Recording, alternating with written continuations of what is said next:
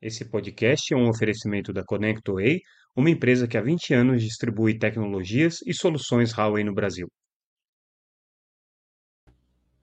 Olá pessoal, tudo bem? Aqui é Samuel Possebon, editor da Teletime, e a gente está de volta com mais um Boletim Teletime, o nosso podcast diário com as principais notícias do mercado de telecomunicações. Hoje trazendo uma edição, não vou dizer exatamente especial, mas assim, aquela edição que a gente normalmente não faz, mas dada a relevância e a importância de tudo que aconteceu na última sexta-feira, a gente não tinha como fazer essa edição destacando as principais notícias da Teletime no último dia quinze de dezembro. Então vamos lá começar é, algumas notícias exclusivas, importantes, outras notícias super importantes também, porém não tão exclusivas assim. Vamos começar por aquilo que a gente É, trouxe como destaque e como notícia exclusiva para vocês. Vamos falar, depois de muito tempo que a gente não toca nesse assunto, falar sobre o processo de é, negociação, de pactuação que está acontecendo no Tribunal de Contas da União entre Oi, Anatel e o próprio T C U, com relação, obviamente, à questão é, da concessão da Oi e como que vai ser encaminhada aí essa transição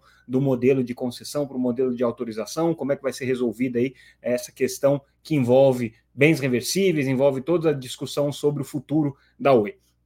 A notícia, na verdade, que a gente traz é que tudo para a partir dessa segunda-feira, agora no dia dezoito, o T C U entra em recesso e só vai retomar esse processo aqui de conversa, pelo menos do ponto de vista formal, no dia dezesseis de janeiro. Então, vão ser aí praticamente é, trinta dias sem que nenhuma é, mudança é, aconteça nesse processo, não deve ter nenhuma deliberação nesse período. É, mas a boa notícia é que não vai ser necessário para o Tribunal de Contas da União refazer a instrução normativa para dar continuidade ao processo de consenso. Houve uma análise jurídica ali com relação à I N noventa e um, que é a instrução normativa do T C U, que é, prevê essa, essa, essa metodologia da pactuação por consenso É, e que tem toda a estrutura para isso, né, envolvendo a SESEX Consenso, que é a secretaria que cuida disso, é, a criação do, do, do comitê é, de consenso, que a Anatel participa, né, nada disso vai precisar ser refeito agora para continuar o processo. Mas,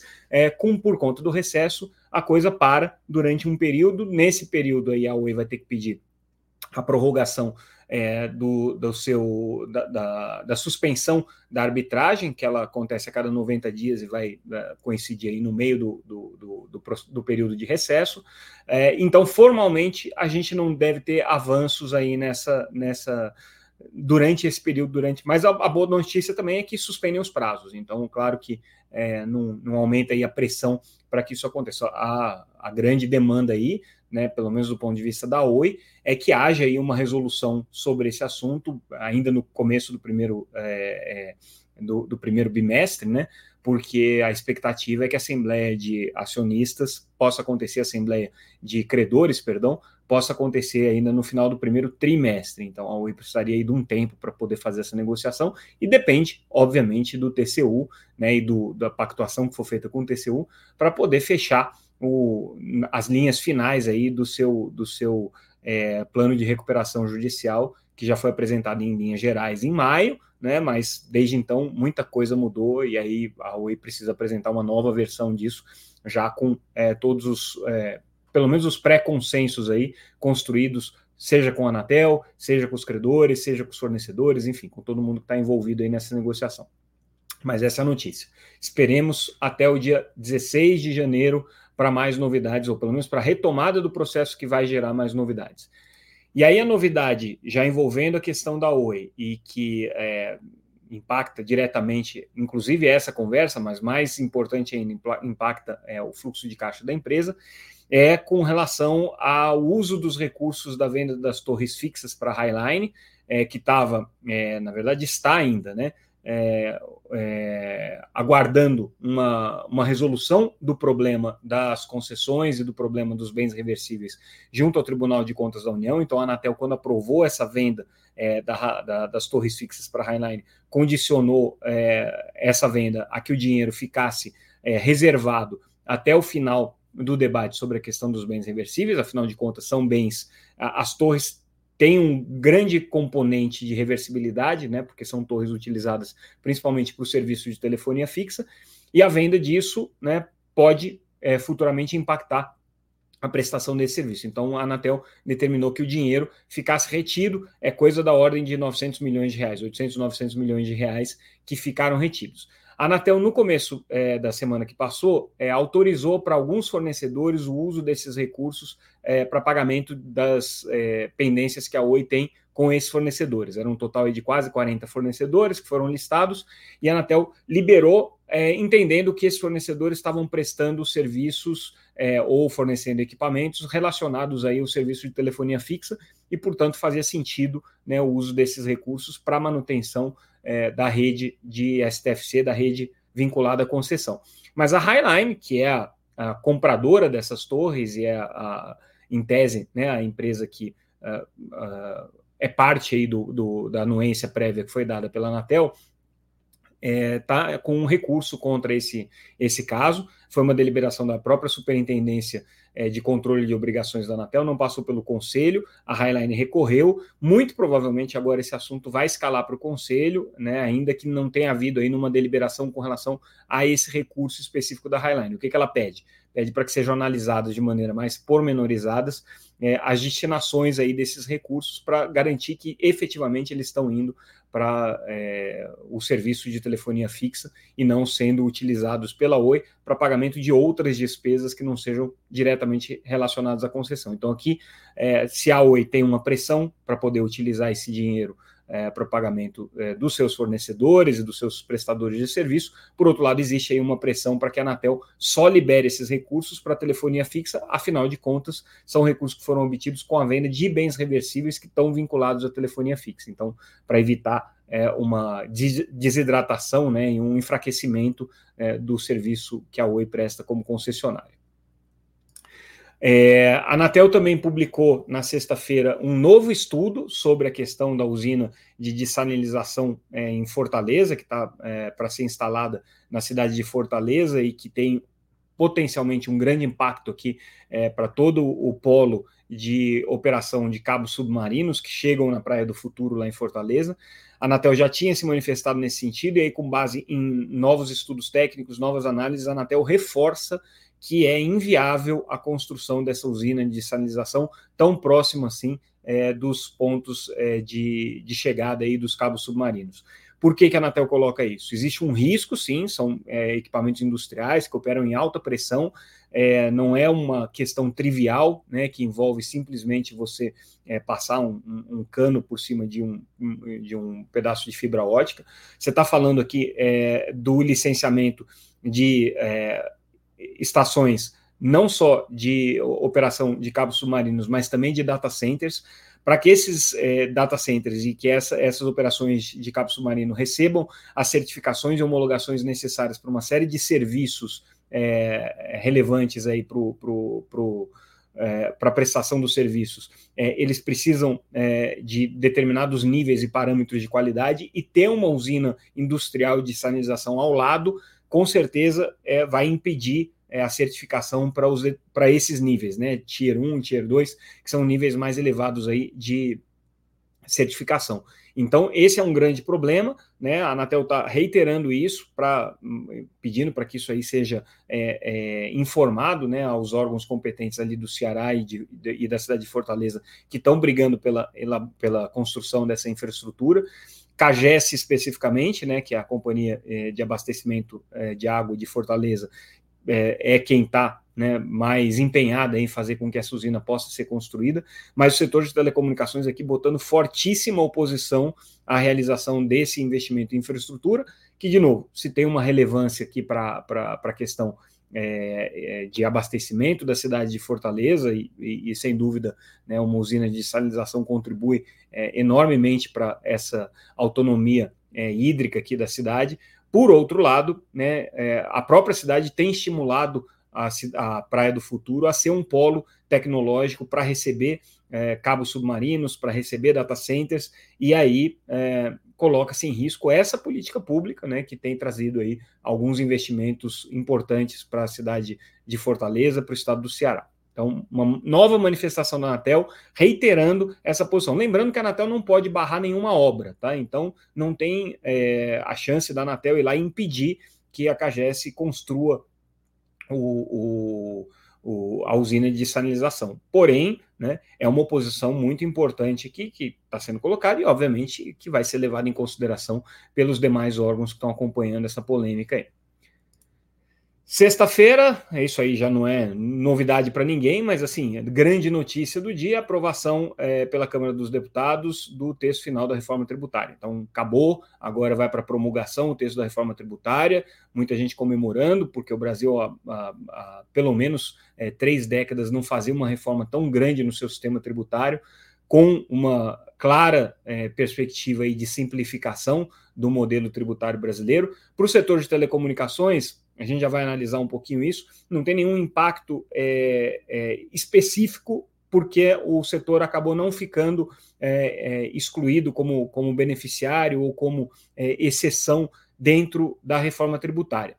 É, inclusive, uma das novidades que havia sido é, é, trazida na votação no Senado, que era é, uma espécie de um regime tributário diferenciado para empresas que compartilham infraestrutura, e aí o foco era muito é, é, centrado nas operações de redes neutras. Aparentemente, o senador Ciro Nogueira, que apresentou a proposta,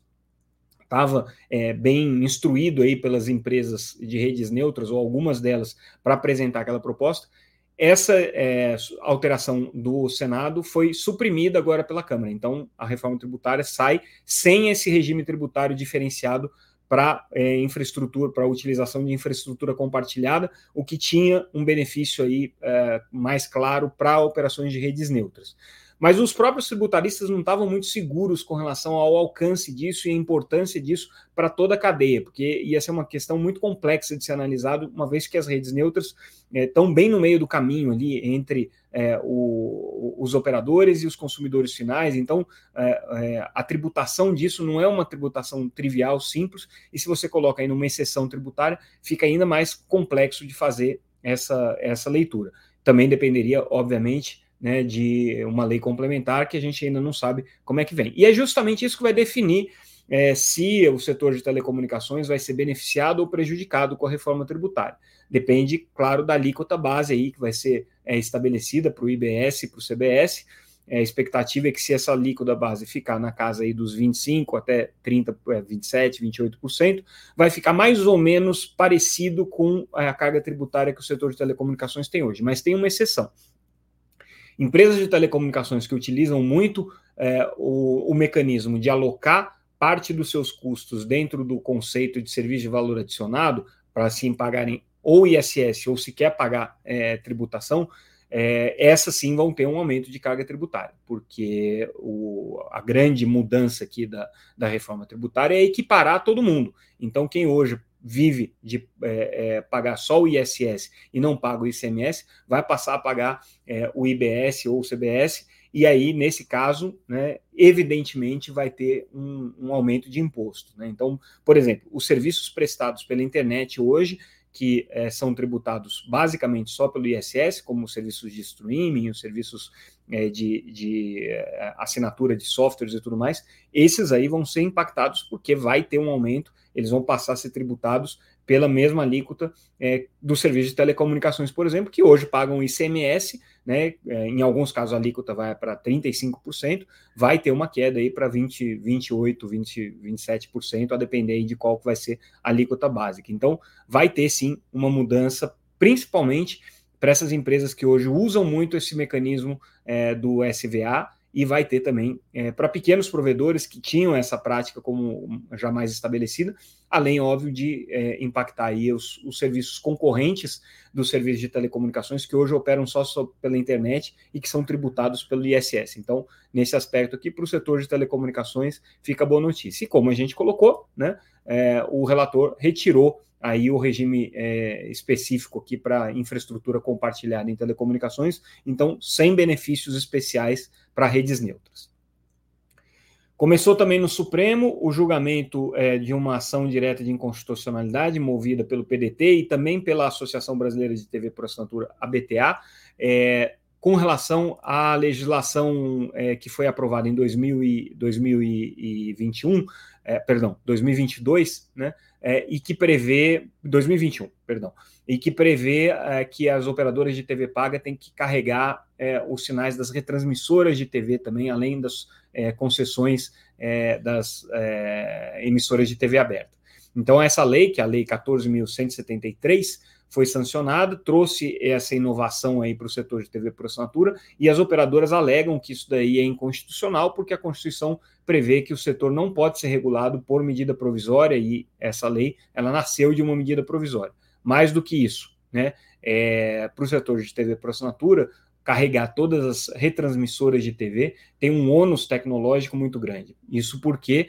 é, são centenas de retransmissoras em todo o país, e aí você fazer Essa, essa obrigatoriedade de incluir as retransmissoras dentro do line-up das operadoras de T V paga exige, né, é, uma preparação técnica, uma adaptação das operações que hoje nem todas as operadoras têm condições de atender. Em alguns casos fica até impossível. Você vai ter que colocar aqui algumas dezenas de canais em algumas cidades, por exemplo, como o caso de Rio, São Paulo, que tem muitas retransmissoras ali dentro, que vão acabar sendo é, incluídas dentro dos lineups. Por isso que as operadoras de T V paga estão brigando contra essa lei. Mas o ministro é, Alexandre de Moraes foi o primeiro, o relator do caso e o primeiro a votar, é, a votação foi suspensa, já jogou um balde de água fria aí, disse que não tem nada de inconstitucional nessa lei, né, e está defendendo aqui é, o dispositivo que a lei trouxe de é, ampliar aí a obrigatoriedade de retransmissão de sinais de T V por assinatura. É, notícia que a gente traz também, que a Liga, a operadora ali do Paraná, é, fechando um contrato de rede privativa em cinco G com a Uni Santa Cruz, de Curitiba. Importante que a Liga mal começou ainda a explorar o mercado de cinco G. Ela ganhou a outorga, ganhou a licitação de cinco G, mas ainda não tem nenhuma operação comercial, mas já está aqui com uma é, aplicação de rede corporativa com a Uni Santa Cruz. É, a, a empresa já disse que ela tem um, um foco um pouco maior no mercado é, B dois B, com o seu cinco G, então talvez aqui essa aqui seja um, uma, uma primeira experiência e uma iniciativa aí, piloto, né, de testar um pouco essa tecnologia, mas é, dá para a gente dizer que é a primeira operação de cinco G da Liga, né, que venceu a, a, o edital de cinco G é, para operar no estado do, do, do Paraná. Na verdade, ela ganhou no sul do país, mas ela dividiu com a Unifique, né, então ela ficou com o Paraná e a Unifique ficou com Santa Catarina e Rio Grande do Sul. A Liga também levou para operar em São Paulo, no estado de São Paulo, e na região norte do país. Então vai ser uma operadora importante. É, outra notícia que a gente traz é que a Across, que é uma empresa muito conhecida pelos seus, é, pelas suas soluções para Wi-Fi, para redes Wi-Fi é, corporativas, se juntou ao projeto Open Gateway, liderado pela G S M A, que é um projeto das operadoras de telecom, para criar A P Is é, e desenvolver A P Is para integração das diferentes redes móveis, né? Então, a Cross aqui, é, entrando nesse, nesse projeto, certamente o que a gente deve ter de novidades no futuro são é, aplicações que integram cinco G e é, Wi-Fi, né, em, numa mesma plataforma, né? Você ter uma troca tecnológica entre essas duas, é, duas formas de você fazer transmissão de dados wireless. E a gente fecha fazendo uma propaganda do nosso é, canal Teletime Live, onde vocês estão assistindo aqui esse nosso podcast. Para aqueles que assistem vídeo, a gente vai ter nessa segunda-feira, é, dia dezoito, um resumo é, feito é, pela Teletime é, sobre a W R C dois mil e vinte e três, a conferência de espectro de Dubai que terminou na semana passada, e a gente traz uma entrevista aqui exclusiva com é, o Vinícius Caran, que é superintendente é, de, de obrigações é, perdão, superintendente de eh, recursos à prestação da Anatel, e também com o Rodrigo Gebrim, que é gerente-geral de espectro. Gebrim, que foi o chefe técnico da delegação brasileira, né, o Caran, que deu suporte aqui a partir do, do, do Brasil, é, e aí eles comentam quais são as principais novidades da W R C, o que, que o Brasil levou. Na verdade, o Brasil conseguiu consagrar aqui é, vitória em todas as suas posições. Isso é muito interessante, o Brasil saiu muito fortalecido dessa Conferência Mundial de Espectro. Então eles vão falar sobre o que, que tem de perspectiva é, para o uso da faixa de seis gigahertz, qual é o futuro do Wi-Fi, qual é o futuro do cinco G nessa faixa, é, quais são as outras faixas que a gente deve ter no futuro aí sendo utilizadas para banda larga móvel, já as primeiras que estão sendo estudadas aí para o seis G, que, que acontece também para o mercado de satélites, enfim, um balanço aí bem completo, é, um episódio especial, a gente nem está é, juntando ele nesse podcast aqui, porque ficaria muito longo, né? Mas é, a gente vai colocar também nas plataformas de áudio como podcast, então fiquem ligados aí, se vocês acompanham pelo nosso canal no YouTube, vai aparecer lá para vocês esse, esse episódio especial. É, se vocês acompanham no podcast, olhem aí que deve ter, é, já a partir dessa segunda-feira, um, um episódio é, especial também, uma conversa com é, os dois representantes da Anatel, fazendo um balanço aí, um resumo do que aconteceu na W R C dois mil e vinte e três. E com isso, a gente encerra esse nosso boletim Teletime, ficamos por aqui, lembramos que tudo que a gente comentou aqui está disponível lá no site w w w ponto teletime ponto com ponto b r, vocês também conseguem acompanhar a gente sempre pelas redes sociais, como arroba Teletime News, e se inscrevam para receber os alertas aqui desse nosso canal, como vocês estão vendo, eventualmente entram coisas diferentes de, do que esse boletim, e quem não está inscrito não recebe o aviso automaticamente. É, e fiquem ligados, a gente volta na terça-feira com mais um Boletim Teletime. Obrigado pela audiência de vocês, pessoal, ficamos por aqui, até mais, tchau, tchau.